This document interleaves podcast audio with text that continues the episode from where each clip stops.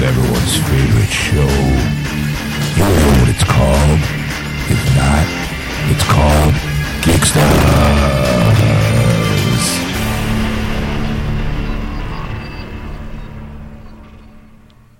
And welcome to episode 88, part 2 of Geeksters. I'm your host, Ed. I'm your host, Sean. What, W Pleasure, W Fun thing? Well, that and the, this is, you know what it is. If not, it's Geeksters. Well, you know, again, it could be someone's first time. Yes. They probably went, I'm going to download this Geeksters. And then, like, an hour later, they push play and they go, what the fuck am I listening to? Geeksters. Oh, yeah. Thanks, Sean. You're welcome, buddy.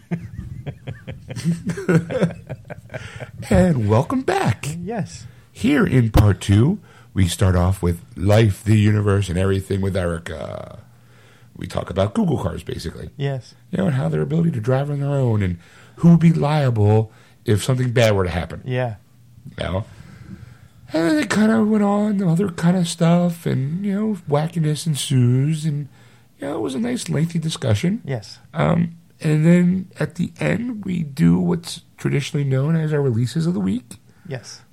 On Blu-ray, DVD. Wherever videos are sold. Yes. As well as, you know, new video games that are coming out this week being of May 25th to June 1st. Yes. I had to do math real quick. I got to do math. I don't like math. Math bad. So, yeah, and I just want to give my review of Wolfenstein. Oh, guten Tag. Guten Tag, I'm from Wolfenstein. Oh, this is the Wolfenstein of the Stickies. Peace and love and grooviness, man. Why do I sound like Goldmember? My Fasha.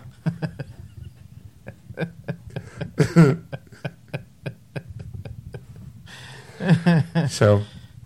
yeah, so, you know, stay tuned for that because it's fun. Yay. Yeah, I got nothing. You're like, yeah, just listen. Make you buy and make your own opinion. I don't know what I'm talking about. Don't rely on me. I'm a boob.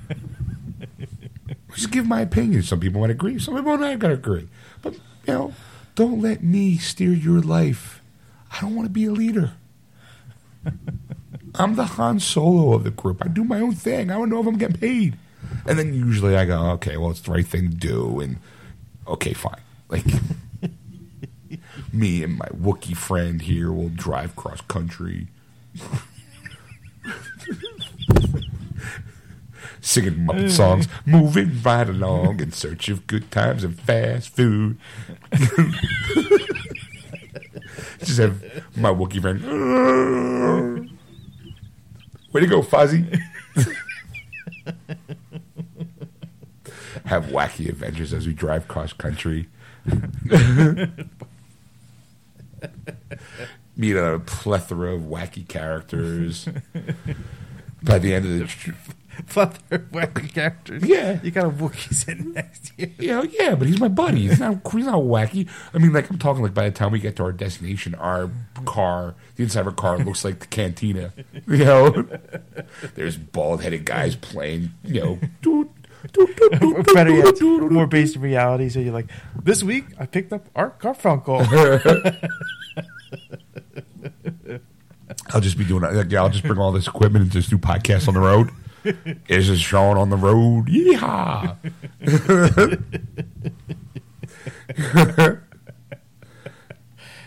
God damn it. Now I'm gonna, you know, just kind of cruising along. I'm out of my own business.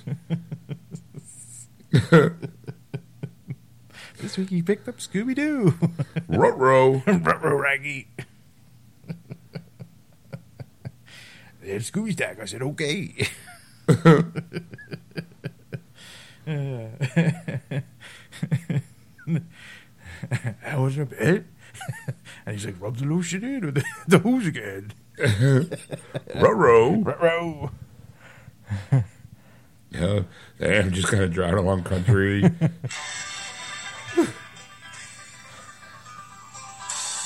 Yeehaw! Come on, Chewie, let's go. Meep, meep.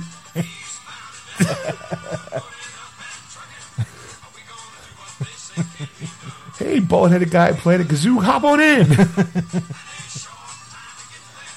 I gotta do the Kessel Run in 12 parsecs. I gotta drop off all this spice. I fly ahead. I drive ahead and, you know, distract all the Smokies while Chewie just comes driving by in his 18-wheeler. Meep, meep.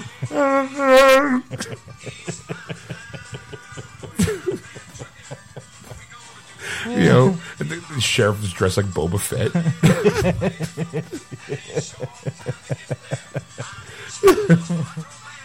That's right. Call me the bandit. Meep, meep.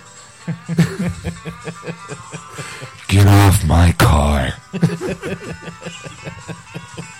Just wacky adventures podcasting. Hey, today we're going to talk to a fat guy named Jabba. What's up, Jabba? Oh, Chito. Oh, oh, oh. Okay, bye-bye. Meep, meep. Just kind of driving by. Hey, look, there's a green guy. Looks kind of shifty. I better shoot him first. I met this punk 18-year-old kid thinks he's going to rule the galaxy. All religious and shit. Yeah, but he's got a nice face. So I hobble him on, I'll give him a lift. Him and his uncle. Just driving across country. And, you know, we get there. And oddly enough, the place I was supposed to go to no longer exists. But we wound up falling into this other town where this big dude just wanted to run the place. Called him Boss Vader. Boss Vader. So I got my buddies, Bo Luke Duke, to run some moonshine while me and Chewie drive by on our way to, you know, drop off the plans for this new still. That's right. Come on, Chewie, let's go.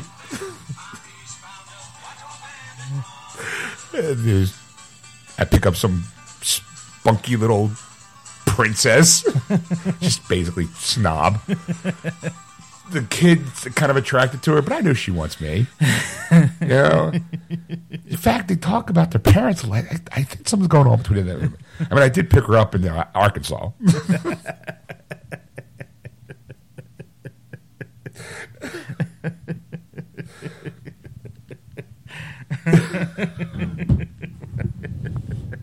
Right now, somebody's not going to start going, fuck you, dear Sean, dear Geeksters.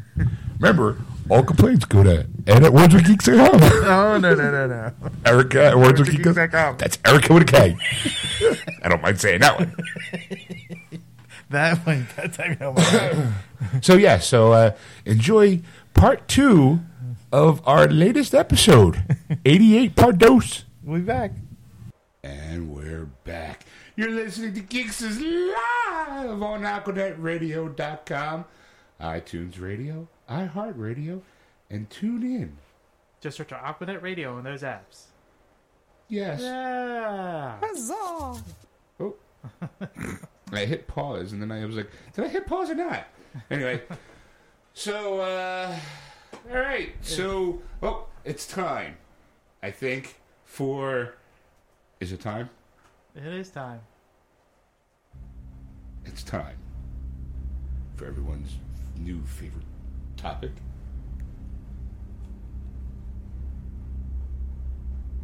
What time is it? It's time for Life, the Universe, and Everything.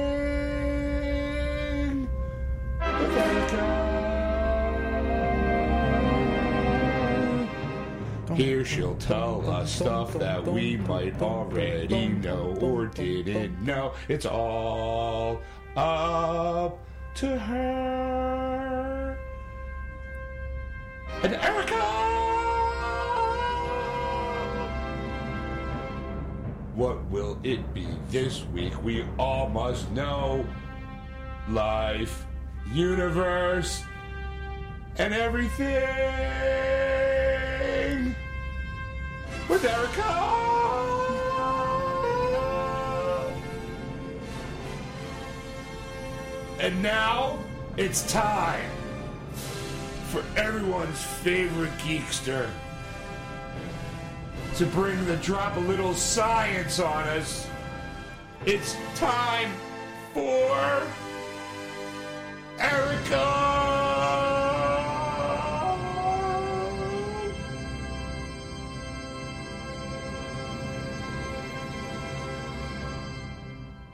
Okay, you better bring the thunder, because that was a fucking awesome intro. Now I'm a little worried. I'm worried now. Now you gotta fucking impress! Okay, so this week, it's about robots. Okay. Seems a very popular subject here at Geeksters. Robots and... All right. Okay, so Google has robot-driven cars. All right. They are out on the roads in California driving. Driving who? Themselves. People. Here's the thing. Like computer-driven taxi cabs, or no? They're test cars. Okay. So right now they have these computer-driven cars out. Now every time one of these cars go out, there is somebody in the driver's seat, so they can take over if they need to. Exactly. I'm getting that whole Minority Report thing going. Yeah. Yeah. Exactly. Okay. So this is the beginning. They've logged thousands of miles on the California Bay Area roadways. Just, you know, testing them, working the kinks out. Are these Google cars? They are Google cars. That's because I was like... I don't know if they have, like, the Google sign on them or anything. They might, because the reason why I'm asking is because we saw the interns. The interns had a Google car where there was no one driving. It was through the campus. Okay. And it had, like, Google written on it, but it was on Google's, like... Campus. Like, I guess their campus. Private campus, right. Yeah, I guess it would be considered a campus, sure. Yeah. Right. So that's why my first question was, are they Google cars? Because I've seen them in action. Yeah, it would make sense if they did, especially like if they're out on the roadway. Other folks know, like, okay, this is, you know. Hey, you depending on how adventurous you feel. Want to bitch that guy that just cut you off? Fuck you! There's no one in it. It's Google car. Meep meep. Actually, yes, it's kind of what this article's about. Oh, look at me! Kind of what this article's about. I'm psychic. I'm an X-Men. Except one of those cool ones. All right. So this article is from May 23rd from a website called allgov.com.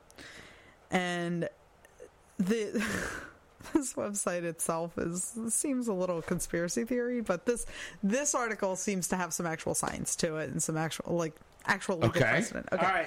You need a little fact with your fiction to sell the lie. So the question is, if a driverless car gets a ticket, who pays it? The person who owns the car. What are you saying? That's my answer. I mean, if I have a robotic car and I say, you know what, robot car, go to the airport to pick up, you know, so-and-so. And on the way, that car gets a ticket for, let's say, illegally parking or gets into an accident. I would think being the owner of the car, I would get the ticket. I mean, it's just like your registrations and your name. I mean... Right, I would have to agree with Sean on that one, just because the simple fact is that you would normally blame the driver, but since there is no driver, the car... Right, and besides, the license or registrations will get run through the system. Of course, the car has a bank account that they can pay the ticket, you know. The car has more money than we do. Right. Son of a bitch! So what does the article say? Okay, so here's the thing. There's not really... There's no law. There's no legal precedent. Yeah. So here's what they said. Okay.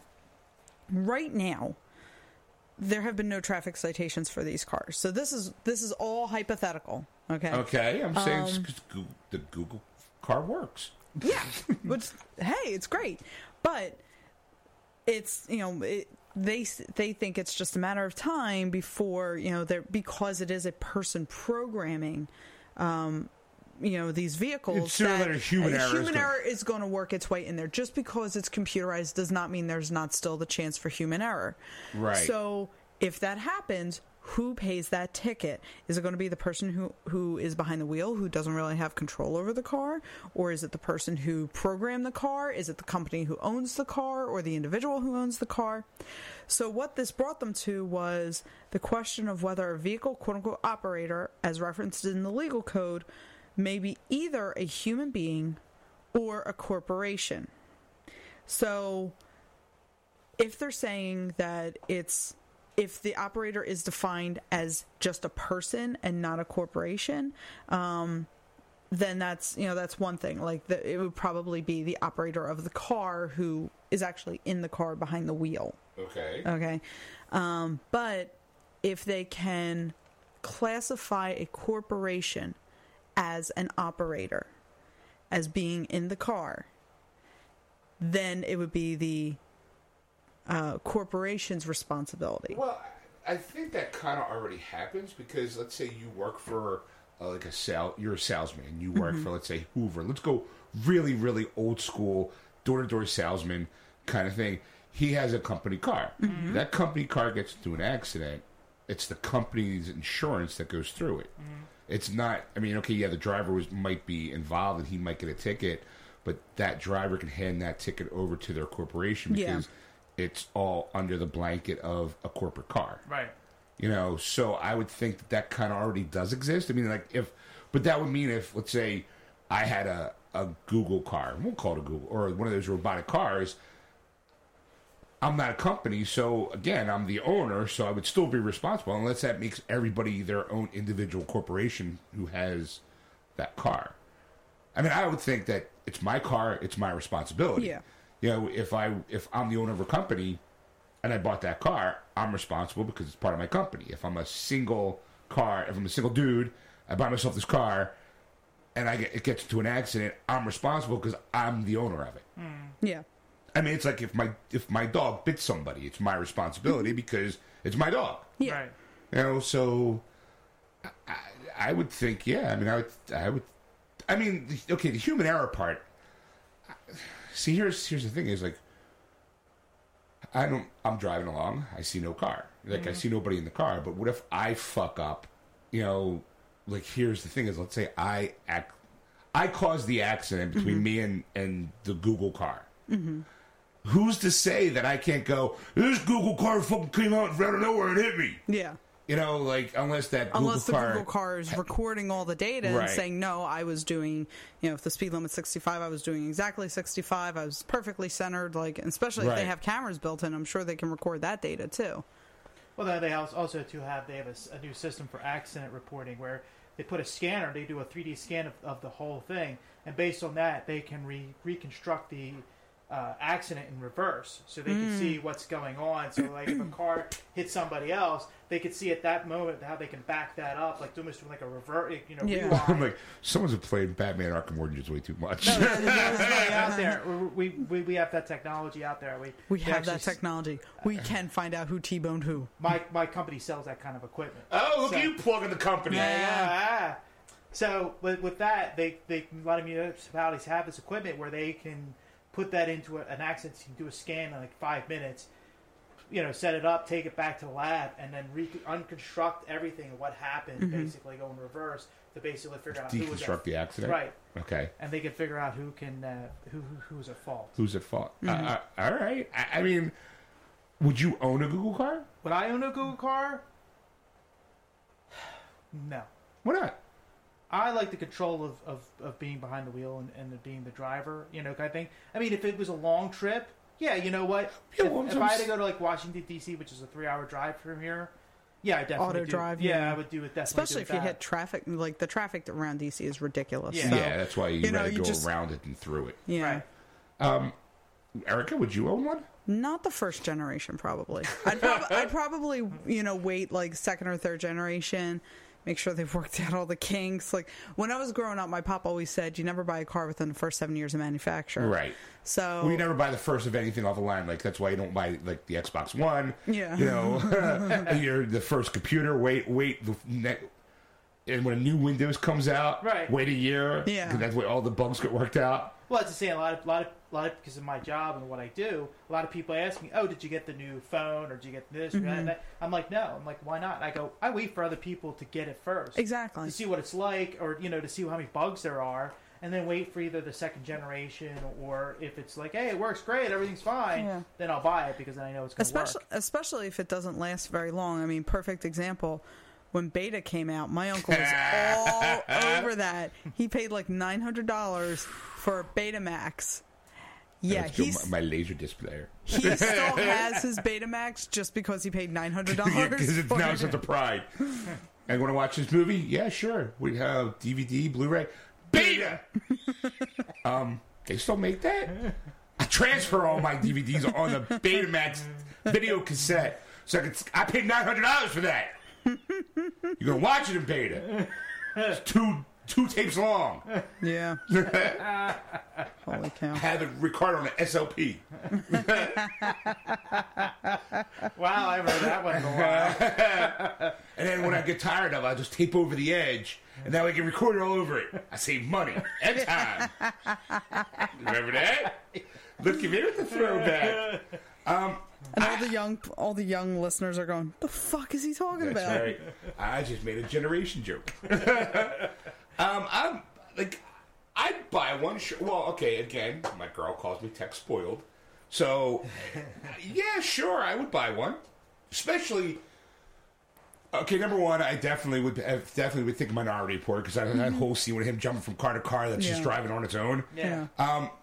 But if I was going on a long trip, sure, you know, sit in the driver's side and punch in the codes and see the Google map come up. Right. And, yeah, you just kind of sit back and, like, read while the car's driving or take a nap. Like, especially be good for those, like, truck drivers. Yeah. For those guys who instead of taking crystal meth to drive all night, they actually sleep and continue their drive. Right. So they get there on time and they can make their money. Yeah. You know, it might be a little weird for other people. Like, if I'm snoozing, if I'm like... I'm gonna get the passenger side. Yeah, and people are like, holy shit! I mean, no, Google car! Google! You know, I was sitting there just drinking beers. I was like, yo, hey, what's up? Hanging out the window. Yeah, look at me, I'm driving no hands! I would say, like, I would much prefer, if I did get one of those cars, to be able to take back the control. So if I needed to... I think that would be a fail-safe. Immediately, yeah. Yeah. I don't think they would, but I would hope that... It would make for, like, interesting... let's say you were... You can... It'd be a whole new aspect of, like, drive-through. Mm-hmm. You know, like, imagine a car that would go to McDonald's for you, have... The McDonald's can scan like your license plate number that gets charged to your bank account. They throw the food in the door, and the car drives back to you. Like or just for the handicap what? I was just picturing a car pulls up, they go scan it, you know. But it's like, here's your fries. It's about freaking time you see a robotic arm. Grab the bag. Rip you call this fast food? I mean, it'd be good. These better be hot. I mean, okay, look at it this way. It would be great for handicapped people. Yeah. They would, you know, I mean, for those people who can't drive because, you know, who are alone, who are handicapped, they have a car that can take them to where they need to go. Yeah. You know, or a food service where it's like I send my car out. They pack my car full of groceries. My car comes back to me, you know, with the food, and all I got to do is just cart it from the car to the house. So, I mean, there's some really cool shit that can be done with it. I guess then there's long trips where you can just kind of, you know, especially from because like my limit is about 2 hours, so I'm limited as far as driving goes to whatever is within a 2 hour vicinity of me. But if I could, you know, say do a 6 hour trip and just. You know, autopilot it for part of it. That would be great. The longest I've driven was 12 hours. 18. Really? Straight through? Yeah. Not Disneyland, I'm guessing, right? No. Where'd you go? Tampa. Yeah. It was Florida. It was Florida. But yeah, but okay, now here's a perfect example. Florida's a nice straight shot right down 95. Yeah. So, I mean, you're not going to have to worry about too much in the way of plotting a course. It's, you know, follow 95 all the way down to the penis head of the state. Yeah. And stop 5 feet before the ocean. Yeah. But I mean, for like those, like, I want to, or be like, hey, I'm taking the family to go down Route 66, punching Route 66 on Google Maps, hit go, woohoo! You know, like, imagine having, like, a minivan version of that where you can actually have, you know, you can sit back and watch a movie while you're driving. Yeah. You know, the only problem, the only downfall to me is other drivers. Because... This car is going on a... It's not going to know when to brake.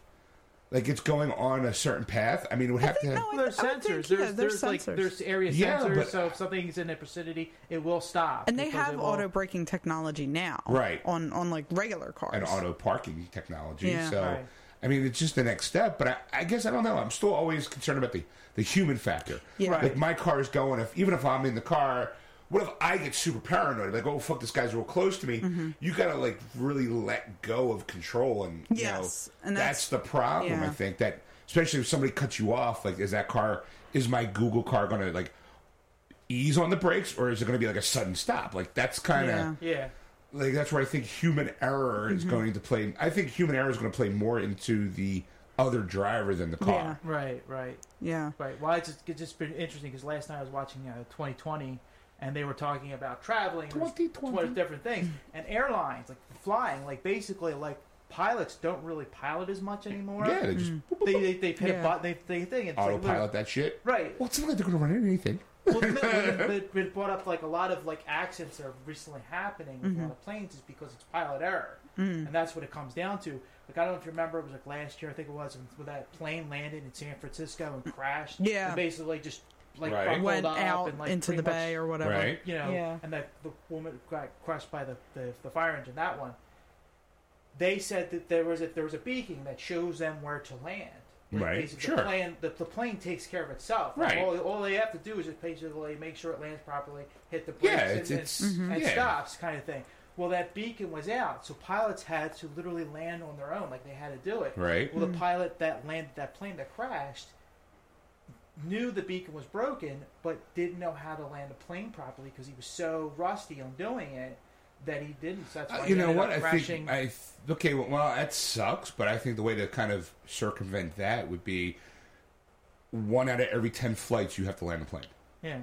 Like, don't use the beacon. 1 out of 10. Like, so that way, you know. Because another thing too, pilots just they don't work a 9-to-5 job. They can go from like very rarely do they have downtime. Yeah. A lot of it's like hot. So the guy could have been tired. Guy could have been exhausted. So his reaction time could have been slow. Right. Yeah. You know.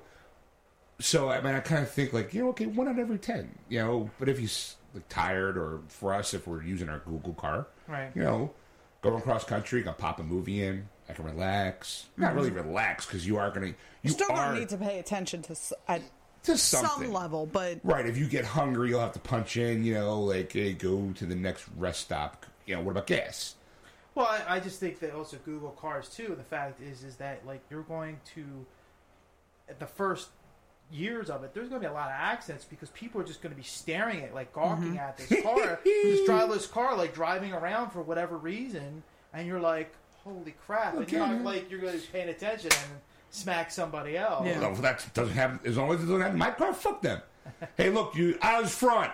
Like, you get one of those, like, little signs. If the sensor knows someone's looking, going, I was front.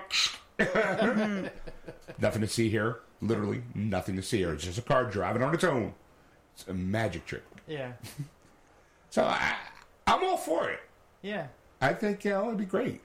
Now, okay, so here's the interesting thing. This whole question of, like, who's going to pay the ticket. So Google said, as far as it's concerned, they will pay for any tickets stemming from the special cars, you know, running afoul of the law. My Google car guy got somehow involved in a drive-by shooting. Well... One of the people who was interviewed, let me find his name here. So Google's basically saying, hey, look, you know, you buy our car, and if anything goes wrong with it, we'll cover it. Yeah. And I mean, right now, I don't know that the car's for sale. It's just, it's in test mode right now. Yeah. Now, this guy, Ron Medford, who is the safety director for Google's self-driving car program, and he's a former deputy administrator of the National Highway Traffic Safety Administration, said that... so he's got a letterhead, so you know he's legitimate. Right? Yeah, yeah. So what they've been saying to the folks at the DMV, even in public session, is that for unmanned cars, we think the ticket should go to the company because the decision is not being made by the individual who's in the car. Now, the California legislature addressed the matter in Senate Bill 1298, which requires that the state DMV...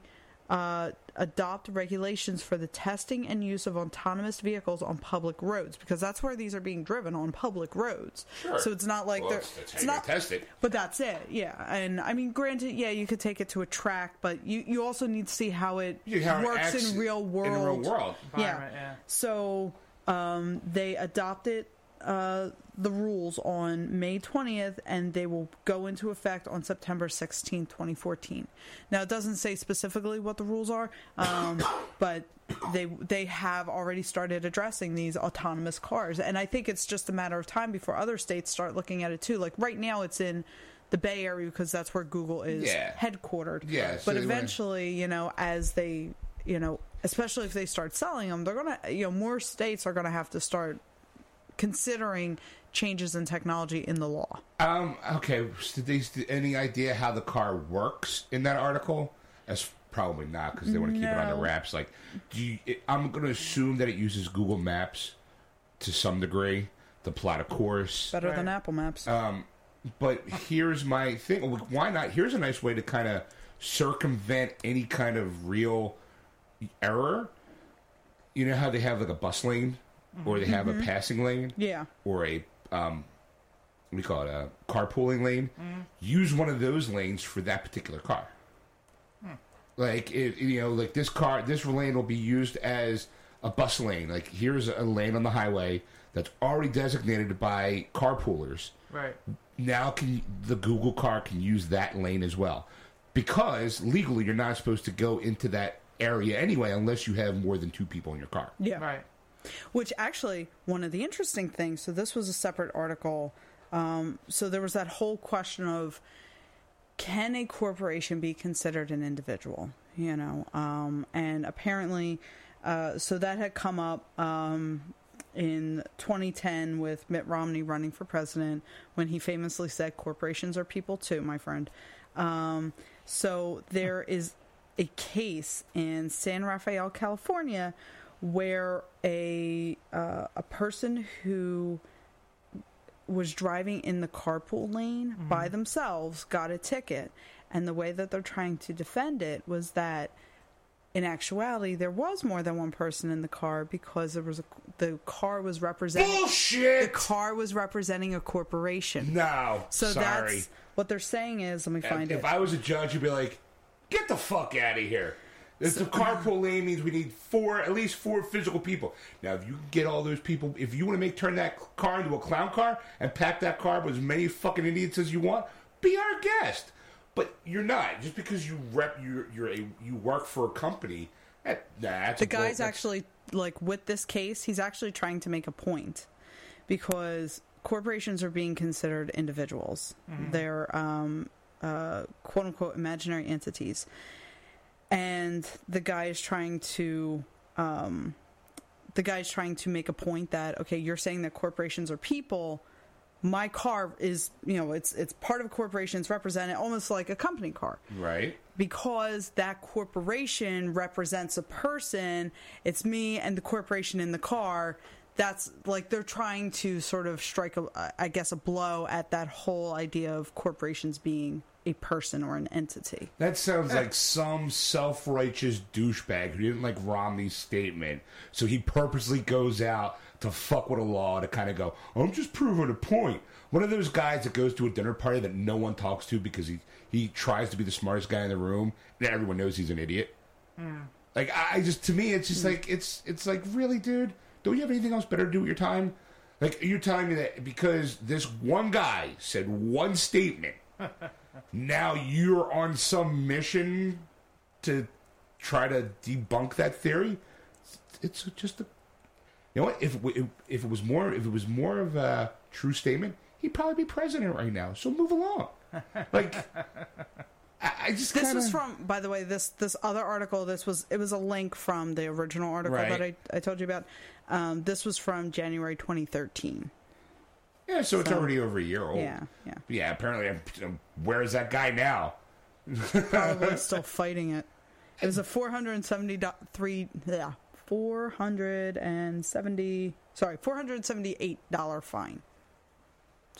and this douchebag is probably went, oh, well, I have a company, so they'll cover for it, because they usually, most company cars say, you know, what if you get a ticket, can it to us? They're talking about, like, slight, like, parking violations. If it's like a $10 parking ticket, we'll cover it. This guy for over $400. That guy had to been either going excessive rate of speed. Or this guy's at fault somewhere, and his company went, We're not paying $400 for your ticket because you're an idiot. Oh, well, you know what? I'm taking it to court then because, you know, a company's a person, blah, blah, blah. Yeah. Yeah. So, okay, so I did look up how these cars actually work. Okay. So it's no longer a secret project. It says once, and this is from spectrumiee.org. I don't know what all the E's stand for, but anyway. So once a secret project, Google's autonomous vehicles are now out in the open, quite literally, with the company test driving them on public roads and on one occasion even inviting people to ride inside one of the robot cars as it raced around a closed course. They're all Toyota Priuses. They've logged more than 190,000 miles driving in city traffic, busy highways, and mountainous roads with only occasional human intervention. The project is still far from becoming commercially viable, but Google has set up a demonstration system on its campus using driverless golf carts, which points to how the technology could change transportation even in the near future. So they kind of show, and I'll put a link to this article on our Geeksters page. So these two guys explain how the car works, and they have footage of what the onboard computer quote unquote sees and how it detects other vehicles, pedestrians, and traffic lights. Let me see. Okay, so the heart of the system is a laser range finder mounted on the roof of the car, and it's like a giant thing just strapped to the roof of the car. It generates a 3D map of the environment, and then the car combines the laser measurements with high-res maps of the world, producing different types of data models that allows it to drive itself while avoiding obstacles and respecting traffic laws. It also carries other sensors, 4 radars mounted on the front and rear bumpers that allow the car to see far enough to be able to deal with fast traffic on freeways, a camera positioned near the rearview mirror that detects traffic lights, and a GPS inertial measurement unit and a wheel encoder that determine the vehicle's location and keeps track of its movements. So that's kind of how all these things work together. And then the thing is that before sending the self-driving car on a road test, the Google engineers drive along the route one or more times to gather data about the environment. When it's the autonomous vehicle's turn to drive itself, it compares the data it's acquiring with previous recorded data. So they actually are taking these cars out and test driving them before, you know, rather than just letting them run wild. So they're being responsible.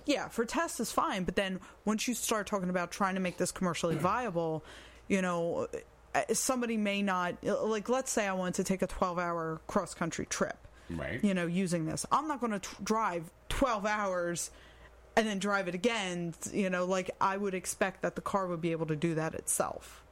You see what I'm saying? Like, if I'm buying one off the lot, right, for my own personal use, then I would hope that the technology would be to a point where I don't need to pre-drive the route. I think they're going to go beyond control testing versus regular testing. They're not going to keep asking for controls first by running 12 hours and then doing the 12-hour journey. Like, I think it's going to be pre-corded out where they're going to go, all right, well, it's good enough that it equals up every time, so it doesn't matter that if you buy a car and you go to Florida or you go to Maine or whatever, like we never chart it that way by doing pre-recorded. It's automatically going to know because they're confident enough that they've done enough test studies to go, it's viable. And that's exactly my point. Like, I would hope that by the time that I would be ready to buy one of these, I could just, you know, have the car drive itself off the lot. I think it's like any other kind of program where it's like everyone has almost every car now has a GPS in their car. Right. Okay. You type in the address where you want to go. Then you type in your address for when you go home. So those round trip that you take every day. Yeah. And that the car learns how you go. Right. And adjusts accordingly. So let's say you do say I go to Best Buy every Tuesday. Yeah. You know, this is how I go. This is your route. That's my route. So after about a month or maybe a week of, about a month of constantly going that route. Yeah. It then I can kind of go, you know what? Best Buy has a pickup system, and I can just kind of send my car there because my car has learned that route. I think that if you're going to do a cross country, I think it'll maybe be able to do like their standard Google Map stuff, it won't. Mm-hmm. It may not learn your route, right? But it will learn a route. It'll get you there, just not the way you would normally go if you went that way. Yeah. I also wonder too. So I mean, Google tracks everything. So I kind of wonder, like, if you buy one of these cars, will it get to the point where they are recording what you're driving? So, you know, like right now they're pre-driving all these cars, right, you know, or the routes, and then letting the autonomous car do it. So what I would be wondering is how much of the recorded data as I'm driving along would be sent back to Google to, you know, whether they're trying to track my movements or whether they're really just trying to make process improvements. Like, if that would happen. I think anything that... Well, I think that... Or if you could opt out. Yeah, but if you... I'm going to guarantee you, though, if you opt out, then they're not going to be responsible for anything that happens to that car. Like that, it's, so, like, if you drive into a lake, it's like, well, you opted out. Or if the car decides to make a left when it should have made a right and it plows into a, you know, a school, Google's going to go, hey, look, you opted out of that... out of giving us that information. It's like signing the terms of agreement. Like, when you do your iTunes account, how many people just click... I agree, and then go on. Right. Like, no one really reads that account, but, I mean, I would think that Google would sit there and say, hey, look, if you say no, you have now taken the responsibility of anything happens into your own hands. Right. I just think, you know, like, I think that Google will use that information to help update its maps. Mm-hmm. It has all those cameras around it, so it'll be able to give a more accurate description for Google Maps to help, like, rewriting the software over and over again of if there's traffic, I mean, or if there's construction, that car will now know. Google Maps will be up to date with construction on their maps to sit there and go, you know what? You don't have to go this route anymore. We will already pre-program a route because we know there's construction there now. Yeah. So I think that's probably the best way to go about it. Mm-hmm. So, I mean, I'd be like, opt-in, sure, why not? Yeah, all right. So, yeah. There you go. All right. Sign me up for a Google car. Okay. Yeah. Shit, I'll take a nap while I drive. I'm going to watch some shit. Dude, get shit done. I can't tell you how many times. And this is like the big issues I see for it. So I drive 18 miles from my house to my job Monday through Friday through fucking traffic. Like, especially, you know, this time of year, you got the Phillies games, you got people going down the shore, and a Phillies game, and I'm stuck in 6 miles of traffic. Yeah. There have been so many times where I'm like, I wish, like, traffic's moving too fast for me to do anything else, but too slow for me to not be bored out of my mind. So I always kind of wish that I could, you know, read a book or knit or something while I'm stuck in all this traffic. And if I had a car like this where I could just let it take over and just sit back and read a book while I'm stuck in traffic, that would be awesome. Yeah. That's the biggest reason I would want it. So. Okay, so I think now, it was a thrilling episode of Life, the Universe, and Everything with Erica.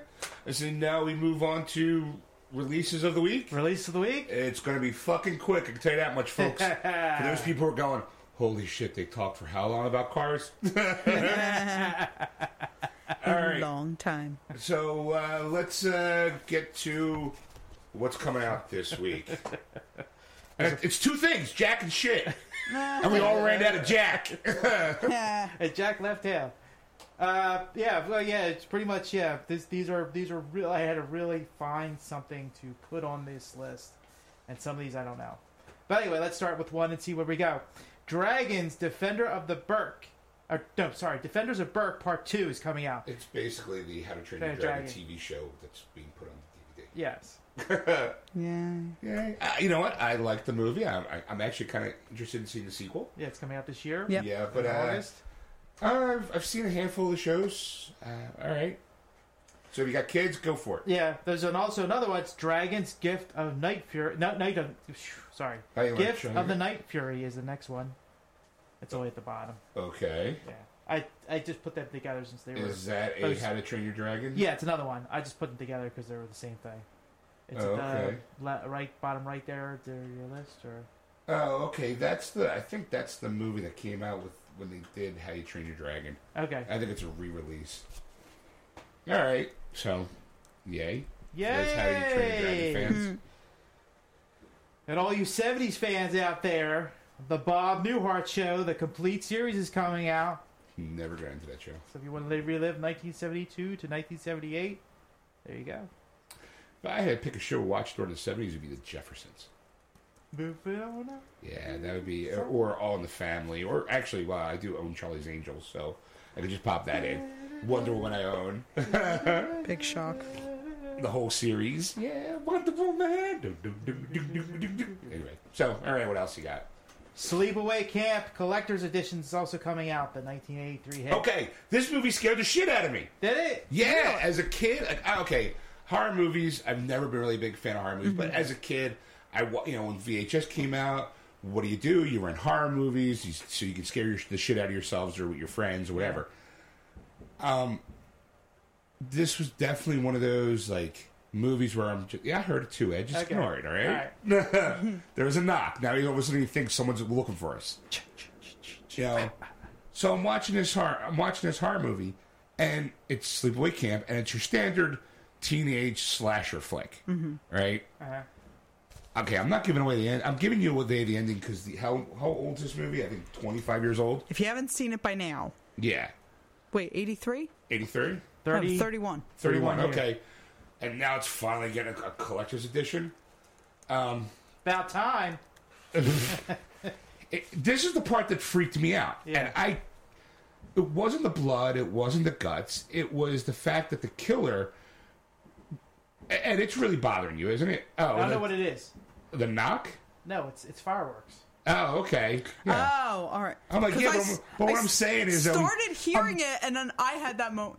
I could see both of you punching out because you hear pop, pop, pop. No, and I'm going, what? It's not... Well, it's just like if something happened to the building, or, you know, something going on. Something was happening to the building, we would know. Like, that's you just... would hope we would know. Like, what could possibly happen with the building? We get murdered. Come on. I was going to go that route, but, you know, like... Something falling apart, like, you know. I'm sorry. I'm sure I thought that would have been a louder thud. Yeah, it could. There'd be a shake, a thud. Yeah. You know, an alarm or two. You know, okay, let me put it this way: the police department is right next door to us, which makes it even worse because in the horror films, the cops always get killed. If something was going down, we were the first building they come to. We're right. It takes no effort to kind of go, oh, I got to do my job. Let me go next door. It is obvious he doesn't watch horror films. I watch horror films all the time. Always get killed.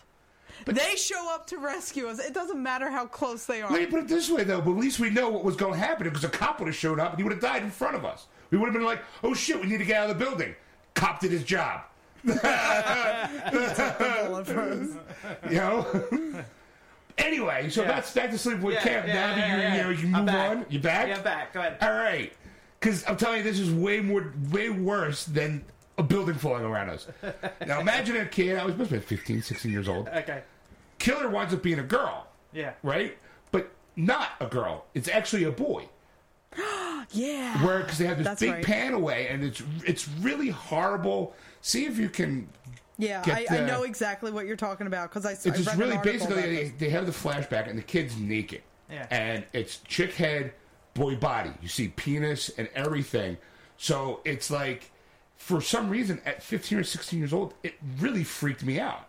Like not in a homophobic way. It was just holy shit, that's fucking creepy. Because it's a scary fucking picture. It is a fucked up... Like, the first time I saw... And I've never seen this film. But you've seen the ending. But I've seen the ending. Hold on. I'm trying to make it bigger. Because it's also a bad special effect, too. She says she's trying to make it bigger. Ed's trying to... I can't see it from this distance. Yeah, hold on. Let me... I'll post it to the Geeksters page. Be warned, folks. There's crying nudity on the site. I'll put the not safe for work in there. Yeah, so... But for some reason... Movie completely freaked me out. Rest of the movie, shit. By the way, it's your standard camp slasher flick. It's like, all right, whatever. So, yeah, I'm afraid to watch this movie because of that picture. It's not even the fact that it's a boy. It's the face. It's the face. Fucking face. It's scary. Yeah, and that's what I remember as a kid. That's why I refuse to watch it. That's the thing. I could watch 80s horror movies now because Tuesday night we watched. shit. Damn, that title just escaped me now of what it was. Okay, who's in it? Nobody that I remembered, but it was about the Capucha Monkey. Monkey Shines. Monkey Shines, right. Yeah, like, that's based off the Stephen King novel. Yeah. No, Monkey Shines. So I'm watching it. Well, you know, it's like 1 o'clock in the morning. I'm watching this movie. I'm like, oh, it's, you know, it's pretty good. You know, funny and or you know, scary or whatever. Right. You know, it's supposed to be scary. And yeah. That actually kind of did creep me out when I first saw it. Yeah. I mean, back in '88, that would really scare me. Yeah. You know, but now I'm like, yeah, whatever.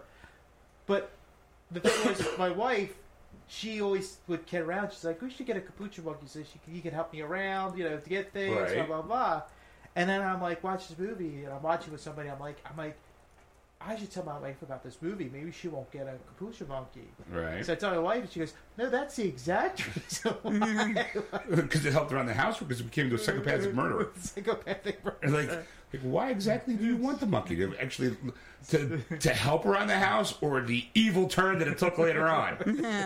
She's like, I want to keep you on your toes. Oh. It's like, oh, okay. Just keep the plastic bags away from the kid thing. That's all. But, so what else is coming out in... It's going on the horror, right? Dan Curtis's Dracula is coming out on Blu-ray. Okay, the only reason why you buy this is because Jack Palance is Dracula. Yeah. Yes. I mean, him, Christopher Lee, Bela Lugosi, Frank Langella, and Gary Oldman are the only reasons to see a Dracula movie. If it's Dracula. Oh, okay. Any vampire movie, you can throw Kiefer Sutherland in. George Hamilton was also... Love at First Bite, yeah. Oh, such a good movie, though. Yeah, it's so good. Like, it's funny. I remember seeing that in the theater that used to be right down the street from me. Yeah. And I always remember Richard Benjamin pulling out the Jewish star. Yeah. And Dracula goes, I think you should leave her alone and find yourself a nice Jewish girl. That was an underrated good comedy. Yes. And you know what's funny is... The way I found out about that movie, I found it in the $5 bin at Walmart. Really? And I saw it, and I was like, this looks really good. Like, I brought it home, watched it, and it easily became one of my favorite, funny, scary movies ever. Once Bitten's also another one of my favorite. It's early Jim Carrey before he became man. I love that movie for some reason. He gets bit, and he slowly turns into a vampire. And Aaron Gray in it, too. Yeah, yeah. She was the girlfriend. Yeah. All right, so what else? Journey to the West is coming out on Blu-ray. It's another horror movie. It's about in a world plagued by demons who cause great human suffering. Young demon hunter Zan Zhang risks all to conquer a water demon, a pig demon, and the demon of all demons, Sun Wukong. Okay. So there you go. All right, yeah, that didn't sell it for me. Yeah. I'd rather watch Hitler and the Nazis. It sounds like it's Hitler and the Nazis. Oi! What are you guys doing? Leave me alone. Ma, these Nazis are bothering me. Oh, Hitler, just go to bed and eat your Rudolph. It sounds like a comedy. It's Hitler and the Nazis. We're the name of our new band. Or change your name. Or change it to Hitler and the Nazis. I'll be Hitler, you guys be the Nazis. It's okay, because I'm Jewish, so I can make that joke. All right, so what's next? Pioneers of Television Season 4 is coming out. It's basically about more than 2,000 Breakcoat stars being their stories in a Season 4 Emmy-nominated documentary series, Pioneers of Television. Each episode spells compelling new interviews and irresistible clips offered a fresh take on television's biggest celebrities. So basically, all the Seinfeld and it's the finale. Finale. Okay. So it's basically a documentary series on television and like through different eras of television and how they got their shot in television and different episodes, how they create these episodes because they're so impactful in television. What's the name of that thing? It's called Pioneers of Television Season 4. It's kind of closer to the bottom of the list. You must have blown by it. Okay. All right. Yeah. Okay. I guess. Sure. Sounds like a show that's on VH1. Hey, I had to come up with something. Sounds like a show that's on VH1. Oh, here's something for me. What? Why am I single? I saw that, and I'm like, just move on. Just move on. Somebody got to take the easy shot. All right, so, anything else? That is all I have for DVD and Blu-ray releases for movies and television. Yeah, I'm looking through the list, and there's, I mean, hell, I had the PBS, the Kennedys thing, Hitler and the Nazis. Yeah, there's nothing. Okay, people, you know what? Actually, no, there is one movie you didn't mention. What's that? Endless Love. My Endless Love. Yeah, right there twice. It's the new version of Endless Love. Oh. That came out. No, I didn't see it, sorry. But yet he picked up on the TV show thing. Hey, here's how Seinfeld got started. Stand-up comic? I'm guessing. Yeah, it's the remake of Endless Love with the kid from Magic Mike. I think it was IM4. And I gotta be honest, I saw the trailer for it and looks bad. Okay, this movie, I'm scrolling through, and this one movie actually kind of caught my eye just because of the cover. It's called The Man Who Lies. And it looks like it's a... Translation? Erica's dating schedule. Yeah. But it looks like a foreign film, but the editor, like the synopsis actually kind of looks good.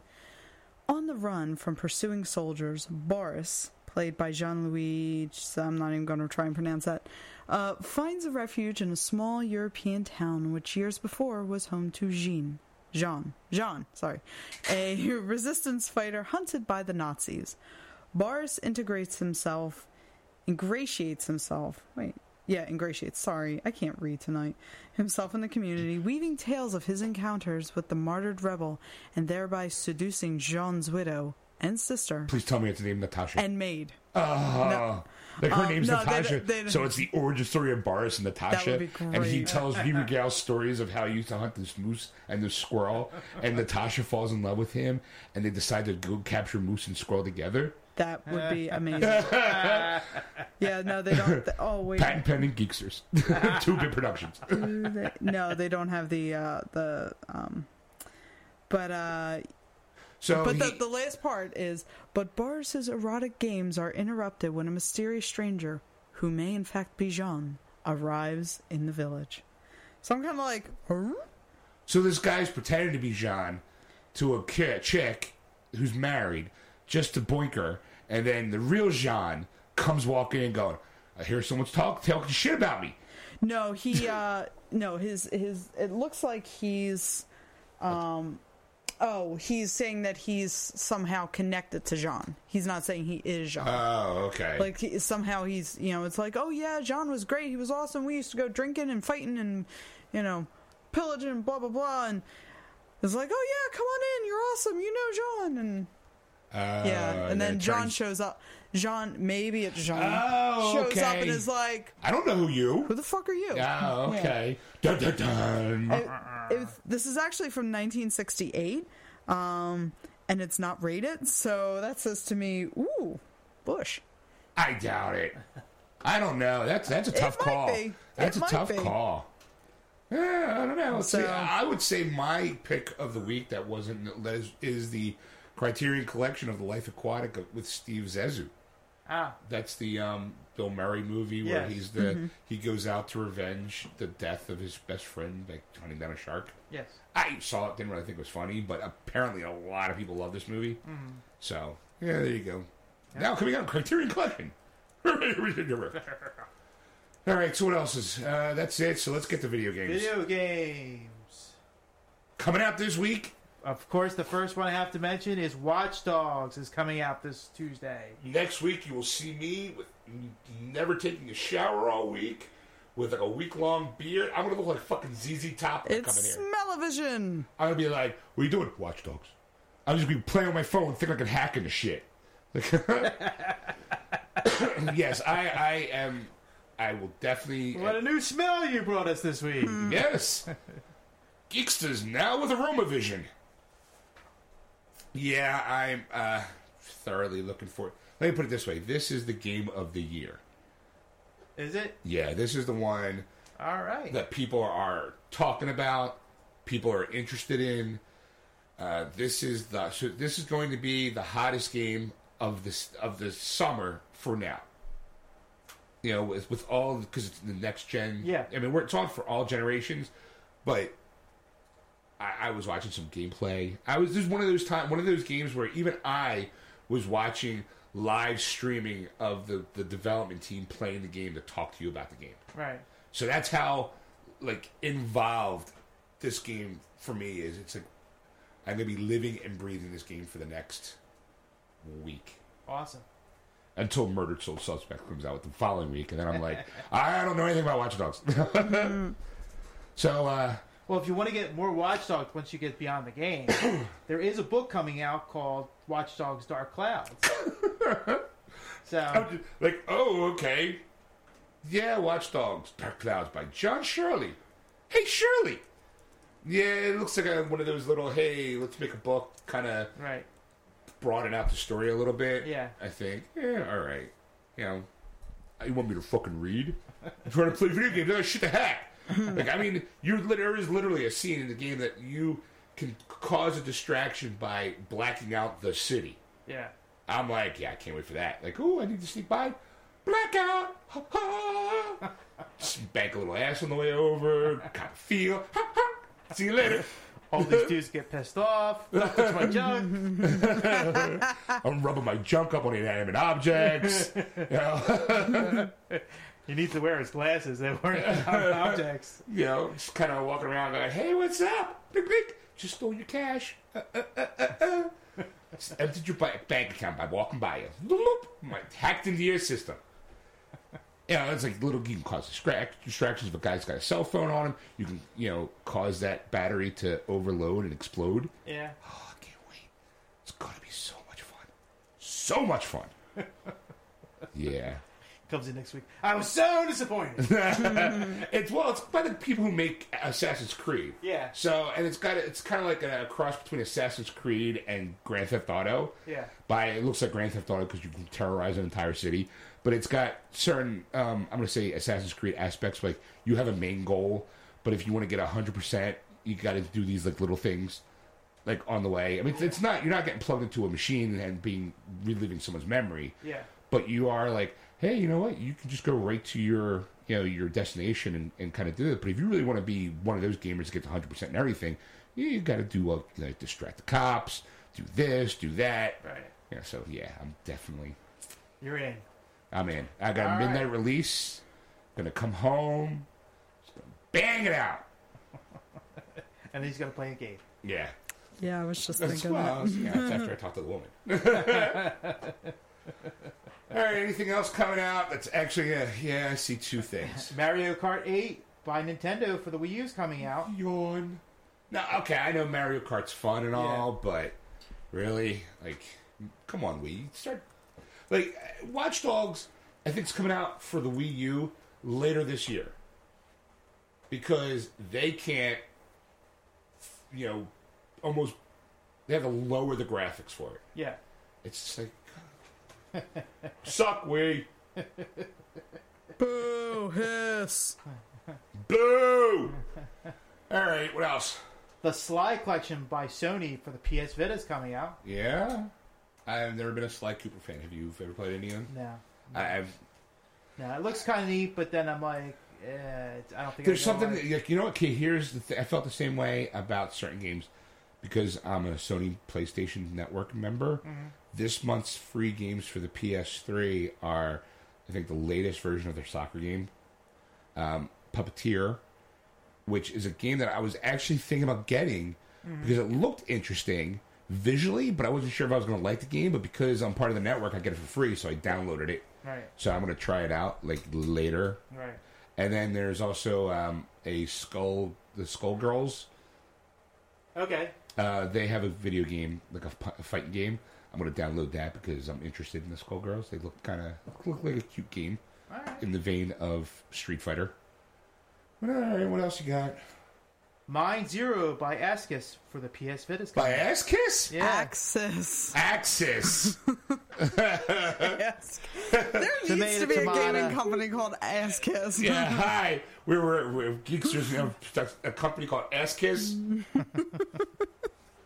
Sweet Jesus. I'm sorry. We called Asker. I love the fact that that's not the first time he's done it. Yeah. So every time he does, it makes me laugh. It makes you chuckle. And every time I look at the games that are coming out and I see Axis, I'm waiting. Like, I'm always waiting for him to call it Ass-Kiss. Okay, I gotta be honest. This Mind Zero looks nothing like I pictured it. Yeah. Looking at it, looks like a Japanese. It's an RPG. It's a Japanese RPG game again.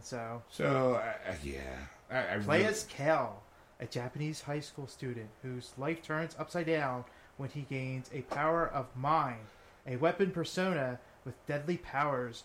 Control your mind as you rest of your party battle enemies. That's what it says. Use your mind to do your bidding. All I think of is Quado. Open your mind. Open your mind.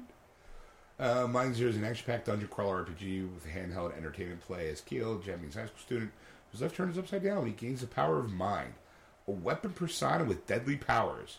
So it's basically one of those Japanese animated RPGs where you're possessed by some demon or something, right, and next thing you know, you have to use that power to save a greater good. Yep.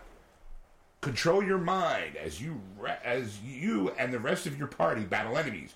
Use your mind to do your bidding. Unleash powerful attacks. Master skills to become even more powerful. Discover your mind. Each mind is unique in its abilities. However, as you delve deeper into the story, learn the dangers of these power monsters. Are these minds a blessing or a curse? Yeah, I'm not buying it. Really? Because that was a lot of effort. That's how you got to sell it. You know? It's not. The only thing is, it's not a constant loop at work, so I'm not mind brainwashed to buy it. If it was on a constant running loop, maybe I'd be like, you know what, I might give that a try. So, what else you got there, Aid? That is it for releases of the week for video games. Oh, okay.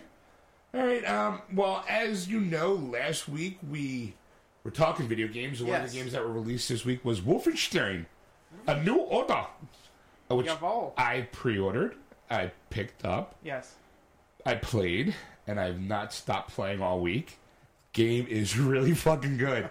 Like, I was kind of leery about going in the first place because it's Wolfenstein. You kind of know what to expect.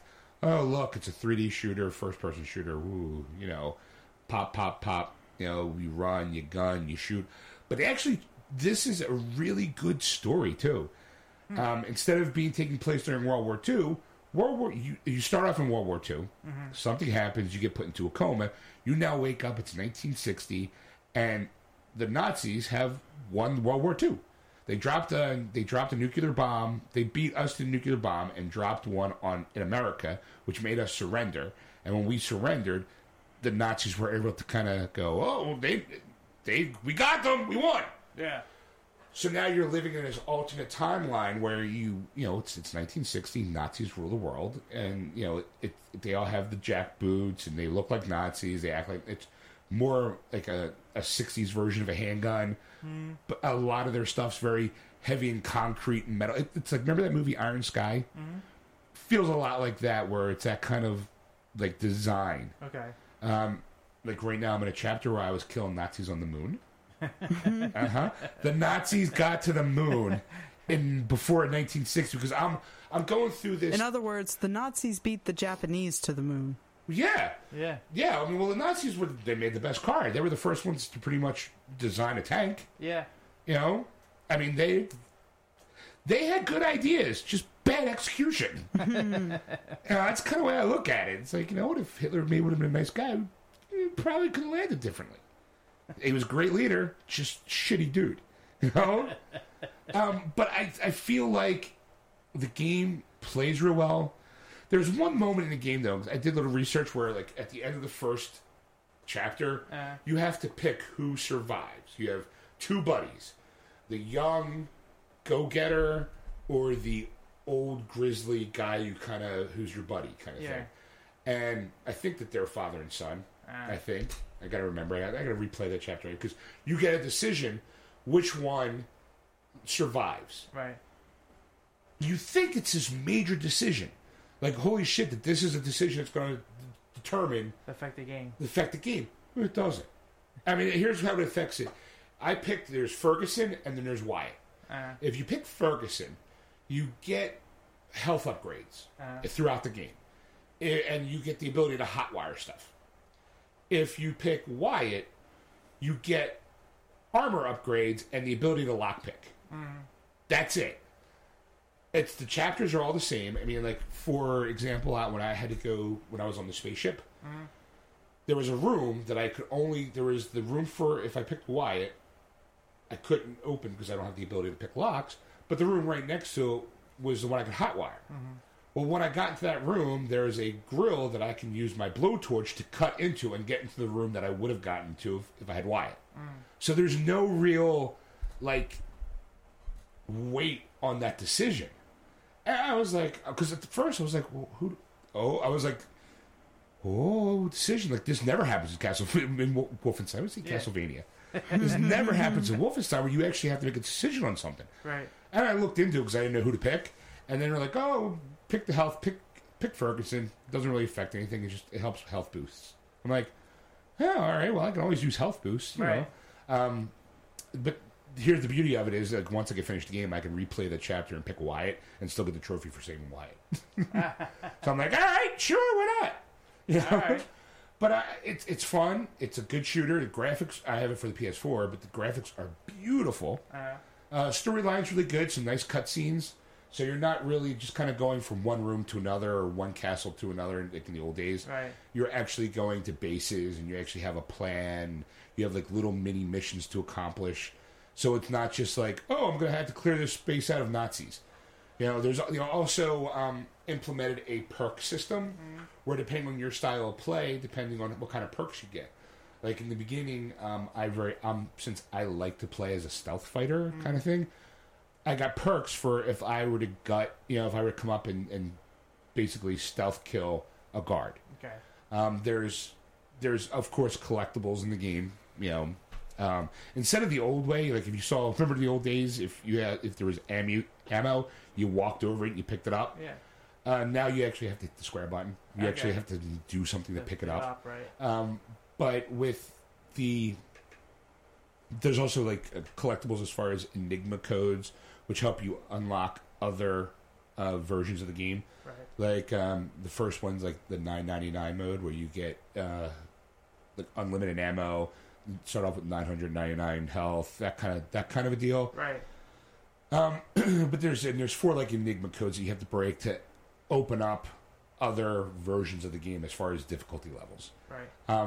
But then after that, it's fun, like I said. But so, like, I had my stealth stuff all filled out. Like, if I kill so many guys, I get this perk. If I kill this way, I kill that perk. You know, there's, like, duck and cover features. There's certain guards that you have to, like, if you kill, will unlock. If you do it stealthily, it'll unlock question marks on the map to be able to kind of go, oh, there's a secret here. So kind of help you work to getting all the collectibles. Right. So I highly recommend it. I mean, if you're a fan of Wolfenstein from the get-go, then you know what? It's a good update of the game. Okay. It's with a different twist, because it's not set in the 40s, it's set in the 60s, but it's like the Nazi Germany version of the 60s. You know, so yeah, I recommend it. Are they groovy? There's no grooviness to this at all, Ed. But there are records that you can pick up, and they're kind of like Nazi Germany versions of songs, like folk songs of the 60s. I guess. Okay. Not having been born in the 60s. I'm just collecting them because I'm sure they're a perk. You know, there's some reason to collect them. But there's no... the only benefits, really... Like, if you could go around and pick up the gold items, all the gold items do is help you unlock concept art and this other shit. It's like, it's basically, you know, kind of bragging rights. Okay. You know, plus also a trophy. Like, okay. Hey, I got 25 of the gold things. I got a trophy. Yay. If I get them all, I get another trophy. Yay. You know, so, again, just more bragging rights. All right. So, cool. Yeah, it has replay value, especially when you can do the Uber. You know, there's also a cute little Easter egg. You have a base camp. You go to bed in this one. You go to sleep in this one bed, and you have a nightmare, and that nightmare is the first level of Wolfenstein 3D in the old 8-bit graphics. Wow! So it's like you get to play. It's like, hey, remember this? Yeah. Remember how bad? Like, and I'm like, like that moment, I was like, oh my god, I'm a kid again. You know, holy shit, I remembered how much I hated this fucking first level. Like, so, yeah, I mean, again, if you're a fan of that genre, if you're a fan of first-person shooters, it's the game for you, I'm going to say. Okay, would you recommend it, though, to anybody else? Yeah. It's not. Okay. Yeah, I mean, I would. I mean, if like, especially people our age have known of Wolfenstein. It's, along with Doom, it's by id. So, it's everything you knew, everything you loved about the game, and added stuff to it. Oh, cool. To make it even more interesting and even more fun. Awesome. So, especially the blood, the gore. Well, when you get to just shoot a guy's head off, just see the blood splatter. And then there's a perk that if you're dual-wielding your guns, there's a good chance for dual-wielding dismemberment where you get to see the guy just arms and legs fly over. Just like, yeah! Take that, Nazi scum! Kicking a door. Shalom. Oi! Have a little schmear on that bagel. Alright, so that's my review. Sounds great. Alright, so you come back, we'll do some nerd news. Sounds awesome. Alright, we'll be right back, folks. And we're back, folks. Welcome back.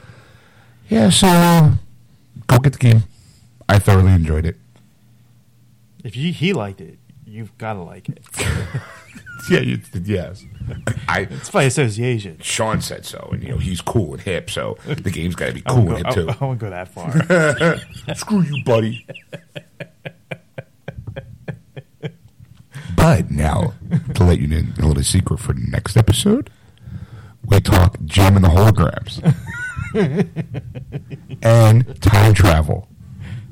There you go. Yep. Need we say more? I mean, not time travel with Jem and the Holograms, because that would make a really great movie.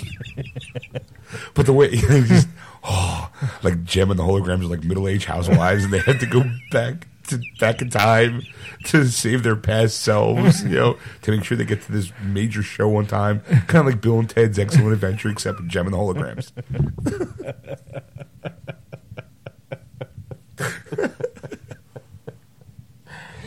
And they use a Google card to get there. Who ironically doubles as a sex slave. It just writes itself. Man, that's a... You know, we'll get Michael Bay on it. He's good with the Transformer movies. You know... What do you consider good? Well, that's what I mean. And people seem to like those movies. I don't understand. I mean, again, crapping on our childhood. You know? I'm just saying. We get him to do a Jem and a Holograms Transformers sex bot movie using a Google car and time travel. Oh, and throwing some Teenage Mutant Ninja Turtles in it. And they get chased by the Bad Boys. Will Smith and Martin Lawrence. Because somehow they think that they're drug runners. Or actually that they're in the sex trade because they heard about them. That's their sex slave. And it winds up being all wackiness and confusion. And, you know, Will Smith's character pretends he's, you know, Martin Lawrence's character, and Martin Lawrence pretends he's Will Smith's character, and in the end, it all works out. Martin Lawrence actually turns into Big Mama. Yeah. Who they get sold in the sex market. He goes undercover into the sex trade outfit as Big Mama. I'd see that. Come on, again, the humor writes itself. Throw in Medea, too, as like the prison guard. So it's nothing but just, like guys dressed as women. Get Mrs. Doubtfire. She'll be like the head cook. Get all the guys from Tu Wong Fu. Can't get Patrick Swayze anymore, but you can get Wesley Snipes. He doesn't really have a job. He needs the money. John Leguizamo, he hasn't done much lately either, but get them back in drag, and they could be like, yo, baby, oh, mamacita. Like they're all somehow intertwined in some mass overthrown plot where the warden's, Donald Sutherland, and he's holding Sly Stallone captive, somewhere in lockup, And the volcano explodes. And lava and the transfer robots got to go and save the day. Mm-hmm. That our Google car sex bot flies in with Jem and the Holograms in the back seat, and they play this magical chord on the guitars, which stops Godzilla from terrorizing the prison.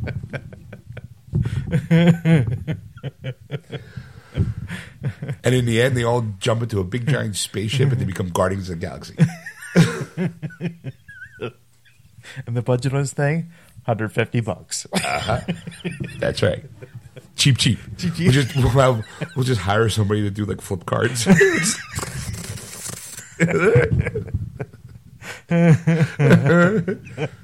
much did it really cost? Really $29.95. But we had to make copies. We couldn't afford an eraser, so we had to always start over.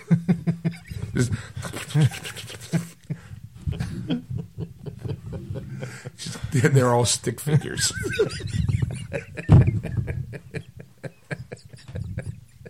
And we'll get Kevin Conroy and Mark Hamill to do voiceover work.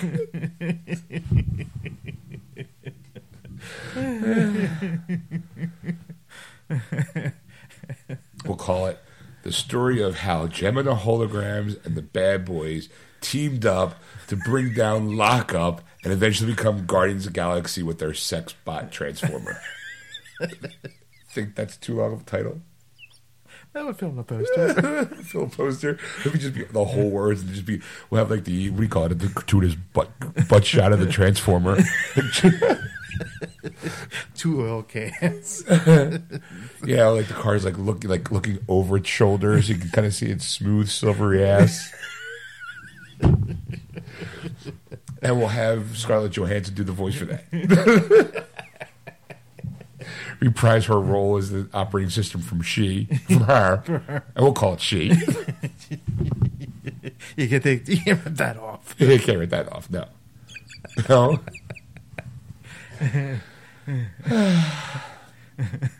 Tell you, make a mint. So anyway, this is So tune in for part 3. Yes. And if you want to contact Ed, you can contact him at ed@wordswithgeeks.com. Or you can contact Sean at sean@wordswithgeeks.com. You can contact Erica at erica@wordswithgeeks.com. That's Erica with a K. See, it's already twice and it's already annoying me. And if you want, we have to go to our Facebook page, Geeksters, and like us. You can go to wordswithgeeks.com to download past, present, and future episodes of our podcast or in iTunes. But if you have the time to catch us live on Sunday nights from 7 to 10 p.m. Eastern Standard Time, do the math yourselves. We're not smart. You can listen to us live on AquanetRadio.com, iTunes Radio, TuneIn, or iHeartRadio. Just search for Aquanet Radio in those apps. And we'll be right back, folks. That was wonderful. Bravo. I loved that. Oh, it was great. Well, it was pretty good. Well, it wasn't bad. Well, there were parts of it that weren't very good, though. It could have been a lot better. I didn't really like it. It was pretty terrible. It was bad. It was awful. I was terrible.